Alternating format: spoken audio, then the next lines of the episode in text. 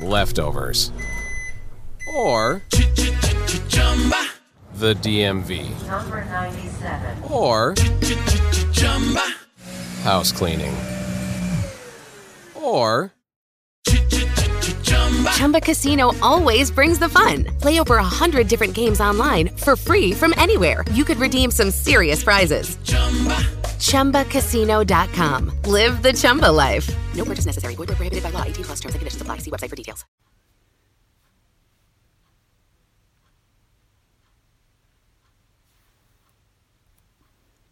Hello, everybody, and welcome back. Thank you very much for joining me. Now, I know you like to bring me to bring you breaking news, and that's why I have tonight. There's a young girl gone missing in the Brecon Beacons, and she went missing this weekend, October the 12th, 13th of 2019. And there have been a number of missing people all the way back to report that also came into me today from Chris Huff and I would like to link the two reports and a number of other strange happenings in the Brecon Beacons and see if we can help or if we can dig up any information in any way. Now, as I say, Chris Huff, as you all know, um, is a paranormal investigator, but he also is a witness to a cryptid creature, and he does what I do. He looks wherever he can for stories that may hold some kind of clue. And one of those stories is the very tragic story of a five year old boy who became lost on the mountains of the Brecon Beacons, South Wales, in the summer of 1900. And it's been told countless times down the generations and touched the hearts of many. And when a young miner's son, Tommy Jones, perished on the Brecon Beacons in the summer of 1900, it shocked an entire community, local archive, newspapers said. On the 4th of August 1990, the Saturday before Bank Holiday, a miner from Maerdy at the head of the Rhondda Fach decided to take his five year old son with him to visit the child's grandparents, who still farmed near Brecon. Father and son, William and Tommy Jones, arrived in the town by train at about six o'clock in the evening. From there, they had to walk four miles to reach Cwm Llwch, the little farmhouse deep in the valley to the north of the Brecons, and it was owned by William's parents. By about eight o'clock in the evening, the pair had reached the area called the Lochin, where soldiers were in camp for training at the rifle range in the valley. And the Brecons are hard terrain. The SAS train there. So much so, the soldiers who train there call it the Death Yomp. As the local craggy outcrops and bleak terrain makes an any activity a very dangerous pursuit. And it was only this year that two soldiers died in August of this year in the harsh conditions whilst on active training duty. It'd been a very, very warm day back in 1900 and a very long journey, which in turn was topped off by a very long walk. And though they had only a quarter of a mile further to go to reach the farmhouse, William Jones was glad to stop at the camp for refreshment and to buy little Tommy a pennyworth of biscuits at the canteen. By chance, as they were enjoying the break, and within a few minutes, the grandfather also arrived at the canteen while they were there. And he had with him 13 year old Willie John, Tommy's cousin. Willie was quickly sent back to Cwm Llwch to warn the household of the arrival of visitors, and Tommy, wanting to join him, ran off with his cousin up the valley to the farm. Now, the boys had to cross two rough plank bridges, and they are what they sound as two planks of wood over the river. One without any handrail, which would scare any person of any age, let alone a small boy out in the dark in an unfamiliar place. Now, in the falling light, the streams and trees were perhaps too frightening for the small boy, as he was brought up amongst closely packed houses in the town. At any rate, when the two of them had got about halfway to the farm, Tommy started to cry and he wanted to go back to his father. Willie, his cousin, let him go back on his own, and the two boys parted ways. Willie completed his errand to let the family know William had arrived, and then he raced back to help the grandfather and his uncle on the return journey. He ran so fast he was back at the camp within about a quarter of an hour of leaving to begin with, so only 15 minutes had elapsed. But he was shocked to see that young Tommy had not returned. Our father and grandfather and cousin immediately started looking for him, and soon, about 20 minutes later, they were joined by soldiers from the camp, and the hunt to find Tommy was truly on. Now, they searched all night, and at midnight, the search was halted because it was so dark. But at sunup at 3am on the Sunday morning, the men began to search again. The police and the general public also joined in to help, and the net spread wider. But no sign of the boy was discovered that day, and so the search continued through the following weeks. Every day, search parties of police troops, farmers, and other volunteers combed the area systematically, looking for any sign of the boy. The tall bracken was cut back short, and the woodland was ransacked in the search. And it was at one point suggested that Llyn Cwm Llwch, the local water source, should be dragged, but it's thought unlikely that the boy could have gone as far up the mountain as that, said the locals. It seemed more probable that he had fallen off one of the footbridges into the stream, or had simply wandered straight down in the valley and instead of turning right to cross the second bridge to camp. Thus, the search was concentrated in the close and wooded country around Lochin and down the valley as far as the Brecon Waterworks. Inevitably, with the continued failure to find any trace of the boy, theories of kidnapping gained favour. Now, these now held the only hope for the boy and he, that he might be still found alive. And back in the day, as you know, gypsies were blamed for everything, and so was the kidnapping. At that time, they were saying that gypsies in the Brecon Beacons had kind of taken him.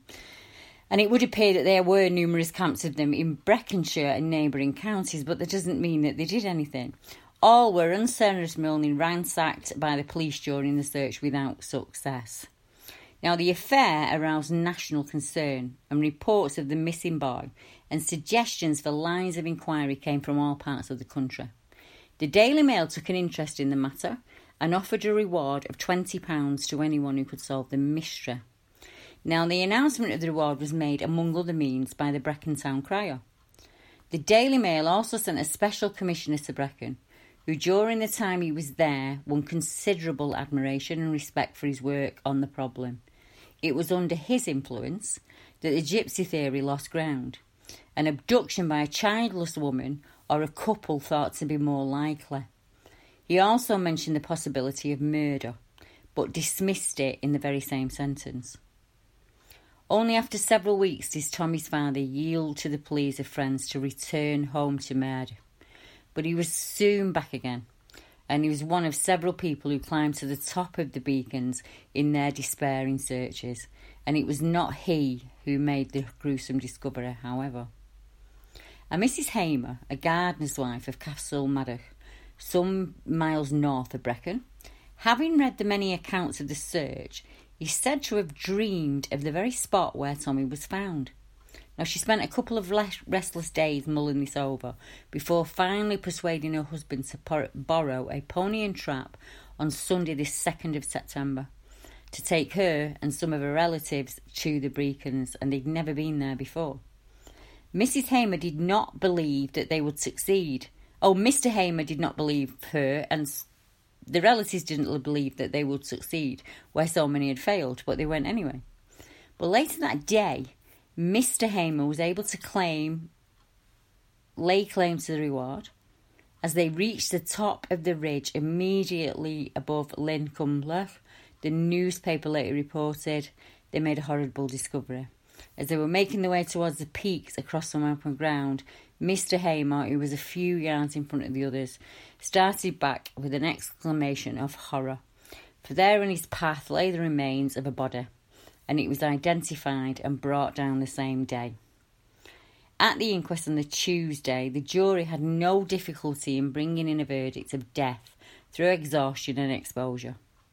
But no one managed to explain how this little five year old, short and stout of his age, tired and hungry after a long day and the walk from Brecon, how he'd managed to reach the spot where his body was found. It was some 686 metres above sea level, a climb of about 400 metres uphill from the Lochan. At least two miles over difficult ground, probably in the dark. Certainly, it had not been considered worthwhile to make a systematic search of the high ground the father must have passed within dozens of yards of the body a few days before its discovery when he searched. But by this time, after the body had been out for so long, it would have probably just been bones, and the newspaper said it looked much like a boulder in the long grass. Now, various people who detailed local knowledge have suggested that Tommy might have wandered uphill to the left of his path when he started to return to the camp. or that he could have crossed the first footbridge, but not the second, just below the junction of the two streams and lying at right angles to the first. Both have now disappeared, though the ford beside the first, uh, where the first bridge would have been, is still there and it's still in use. In retrospect, the latter seems to be the more likely explanation, says the newspaper. If Tommy turned left here instead of right, he would have started up the side of Pen Milan, following what was presumably the most direct route between the soldiers' camp and the rifle range. Alternatively, he might have continued downstream a little further and then veered to the left on the path towards Lynn I think that's pronounced that way. In either case, he probably joined the track which zigzags up Pen Milan, climbing steeply to high ground. Now, perhaps by this time, confused and panic stricken in the falling daylight, he hoped he was returning uphill to his grandfather's farm, not realising until later how hopelessly lost he was. Now, for many years, his family kept the sailor suit with the collarette which he'd been wearing. They kept his little boots, which with had pathetically worn soles, it says, and the whistle which he carried on a string around his neck. Now, today, the spot where Tommy's body was found is marked by an obelisk. And the jurors at the inquest gave their fees to start a fund for this memorial, and they were joined by Mr. Hamer, who contributed a part of his reward, and many other citizens. And by July of the following year, 1901, the inscribed stone was ready and was hauled on a horse drawn sledge up to the top of the ridge. Since then, thousands of walkers must have paused beside it and been reminded of the small boy who fell victim to the beacons through exhaustion and exposure. Now, ninth, well, uh, just, a newspaper article included the following account, and this came in in 1980 and 1981. 90 years old Mrs. R.M. Martin of Hitchin, Herefordshire, sends her recollections of the tragedy of Tommy Jones. I must be one of the very few people left alive to have a vivid recollection of that time, she said. It was August 1900. I was nine years old when Tommy went missing. I was born in the postern Brecon, the youngest daughter of P.C. Frederick George Harwood. My father was in charge of the search party that went daily for a month, tramping all over the area looking for the little boy. He even got the local farmers to cut down the shoulder high bracken that was in some parts to help the search party. Also, the South Wales borderers had a search party daily. How well I recall that Sunday, the 2nd of September 1900, when they found him.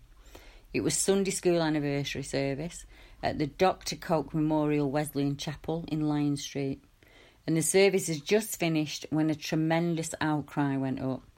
The little boy was found. We rushed out, and several boys, boys cycled up to the spot, including Sidney Martin, whom I married many years later. There is an old pamphlet out there, actually, and the photograph on the front of the now out of print victim of the Beacons pamphlet was taken by Jack Clark, who for many years had a souvenir and postcard business in the High Street. He was 16 years old at the time, and he was interested in amateur photography. Many years later, from the photograph, she says, I was able to recognise those standing around as the little boys as his remains were carried down the mountainside on an impoverished stretcher my father leading the way with Sergeant Hans at the rear. My father was so concerned that the photograph showed him smoking a clay pipe, for smoking on duty was definitely against the rules. It was I who supplied the information that a farmer at the scene had given him this pipe to counteract the odour which prevailed in the area. I remember my father got the negative from Lucky Land Casino asking people what's the weirdest place you've gotten lucky? Lucky? In line at the deli, I guess? Aha, in my dentist's office. More than once, actually. Do I have to say? Yes, you do. In the car before my kids' PTA meeting. Really? Yes. Excuse me, what's the weirdest place you've gotten lucky? I never win and tell. Well, there you have it. You can get lucky anywhere playing at LuckyLandSlots.com. Play for free right now. Are you feeling lucky? No purchase necessary. Void where prohibited by law. 18 plus. Terms and conditions apply. See website for details. Jack Clark, and he scratched the pipe out on a piece of plate so that no further prints would show it. But this made the fact more noticeable, and the negative was hensely destroyed. Now, the idea of the obelisk was my father's, and it was he who obtained £20 and the £100 reward to start the subscriptions towards it. And he also suggested that the jurymen might contribute their fees.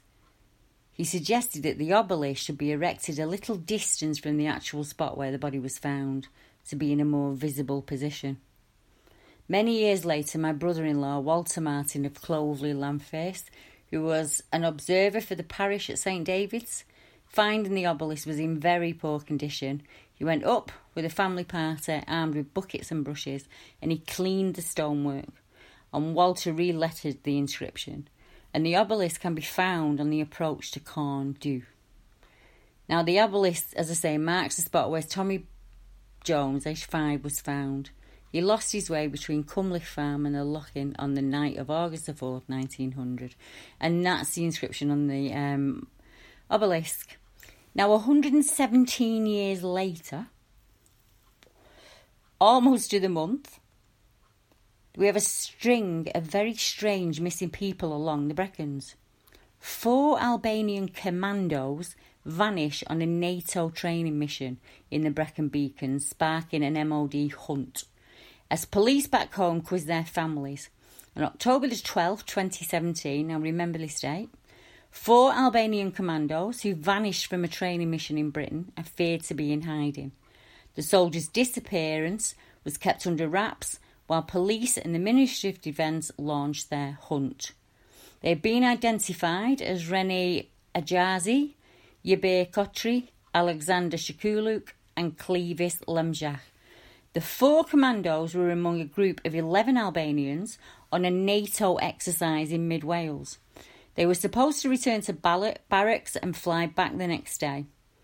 A source told the newspaper the exercise was being run by the Brecon based 160th Infantry Brigade and Headquarters Wales. It saw 139 teams from all over the world completing challenges, including a 37 mile march over the Black Mountains. Now, a military source in the capital of Albania, Captain Triano, added, Top brass are fuming. The families of the missing men have been questioned, and the investigation is proceeding in Britain and in Albania. Now, the missing commandos, who were veterans of conflicts in Afghanistan, earned around £220 a month. They travelled to Britain to represent Albania in a military exercise, and the sergeant said, I asked them to return to their country as soon as possible. The armed forces and police feel the men vanished during the exercise, and all four have been accused of desertion. Although, why the authorities jumped immediately to this conclusion, without any evidence, all the men have wives and loved ones at home. They attended willingly and they also had future plans. With so little information released, how do we know that they did just not vanish in the same way two other people did in the years to follow? Within two years, there will be a number of other missing people. Just 19 months after the soldiers disappeared, a man from the area is known to frequent the SAS training area at Pen y Fan also went missing in the same area as young Tommy Jones. Jordan Murray, 32, from Aberdare, was reported missing on August the 2nd, 2018. And if you remember, Tommy went missing um, in August. A £2,000 reward has been offered, and searches of the countryside have been carried out. Jordan, a popular Valleys man, was last seen a fortnight ago, say his family and friends, and they are desperate for him to come home. Concern is growing for Jordan Murray, who was last seen in his hometown of Aberdare on July the 26th of 2018.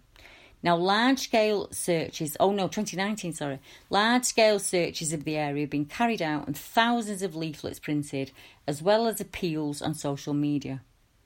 And a friend of the missing 32 year old is also offering a £2,000 reward for information. Mr. Murray was obsessed with the Army Training Centre and he was a fit runner, having taken part in the fan dance in 2018. A 24 kilometre endurance run around Pen y Fan following the infamous route of the SAS selection march, the Deadly Yomp. Mr. Bowen drove down from his home in North Wales to Aberdare after hearing Mr. Jordan was missing and brought his own military equipment to help with the search. He is issuing radios to those volunteering to help, as well as maps and offering his own experience. Search parties have been using the Aberdare fire station as their base, but have since moved to the White Lion on Gadlys Road in Aberdare. Mr. Bowen is hoping the financial incentive will encourage a wider audience to get involved in the search. He's also printed 2,000 posters with Mr. Moran's picture on and put them up across Aberdare and Brecon. Search efforts by volunteers have shifted towards the Brecon Beacons, where they hope Mr. Murray could be. His interests were around the Brecon Beacons, but the Brecon Beacons is a vast area, added Mr. Brown. South Wales Police confirmed it was looking into Mr. Murray's disappearance. A spokesperson for the police said we are appealing for information on the whereabouts of a 32 year old Jordan Murray from Aberdare. He was reported missing to us on August the 2nd, and we are concerned for his welfare. Detective Inspector David Cole urged anyone with information to come forward. We are really concerned for Jordan. His disappearance is out of character. Our inquiries to trace him are continuing, including CCT, CCTV, speaking with witnesses, and searches of Jordan's flat and the surrounding area and the area around the reported sighting of Jordan on the 29th of July. Jordan, is an outdoor enthusiast who has extensive knowledge of the local area. I would urge anybody who has seen or heard from him who has information about where he may be should contact us immediately. I'm very grateful for the information we've received from members of the public so far and are continuing to follow up on all reported sightings of Jordan. Now, police are appealing for a dark haired woman in connection with the disappearance of Mr. Murray, and inquiries are ongoing as of the 15th of the 10th, 19. Now, this weekend, Brooke Morris went missing. Two years and one day from the missing soldiers the rivers of the Brecons are being searched in the hunt for a 22 year old rugby player who went missing this weekend, the 12th of October 2019. So that's two years and one day apart. And if you notice, this um, Jordan and Tommy went missing in August, and it seems a, you know, just a little pattern that I've noticed. Searchers are scouring the rivers for the young rugby player in Wales who's been missing for three days. They um, Brooke Morris, 22, from Merthyr Tydfil, was last seen in the early hours of Saturday morning.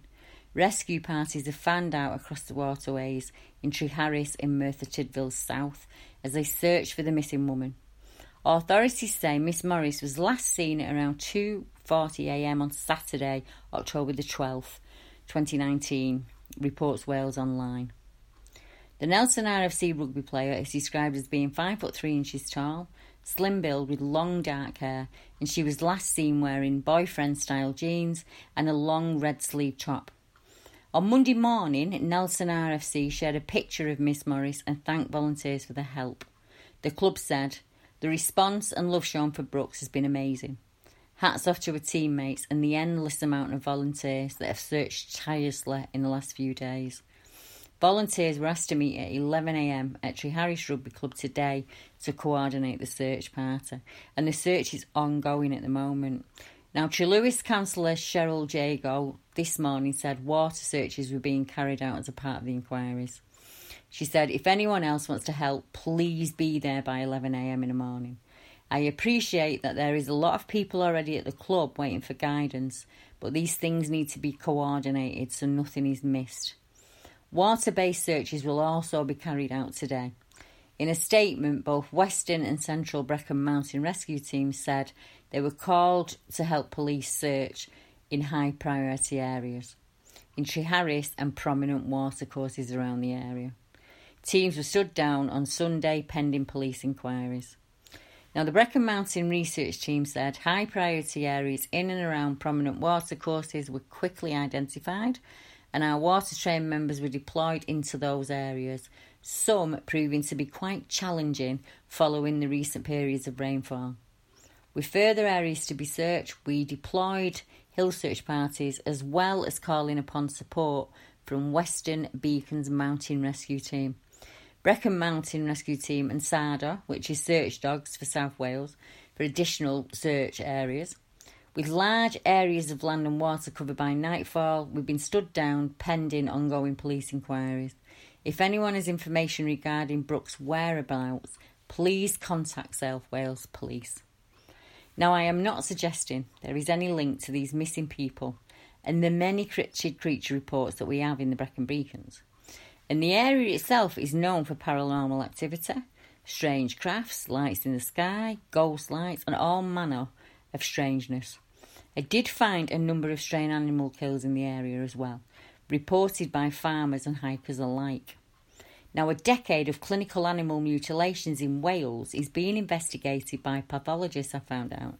They suspect aliens may be to blame, it says.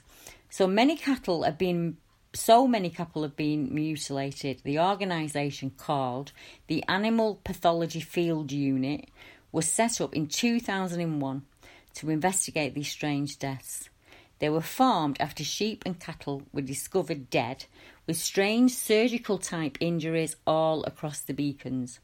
Reports have since been produced on mutilated lambs in Beddgelert, Gwynedd, slaughtered Texel rams in Plymouth, Dyfed, and a farm in Bledfa, Powys, where it is claimed 20 ewes go missing on a yearly basis every June.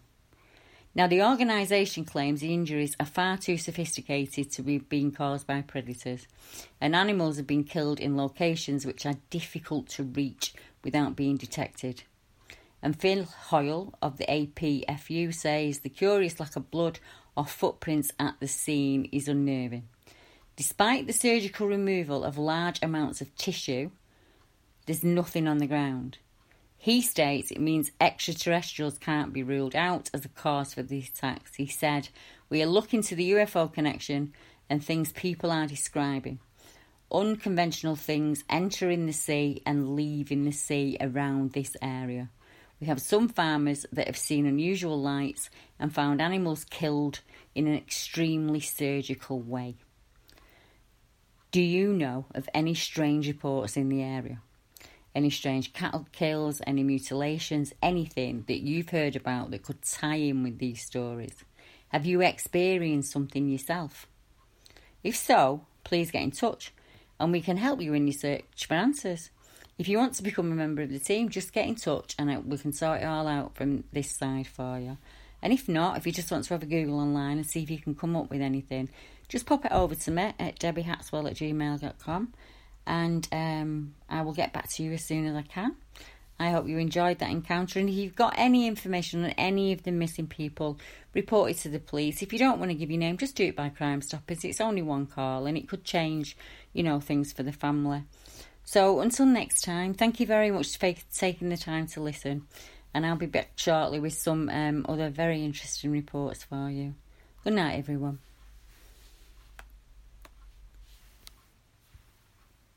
Leftovers, or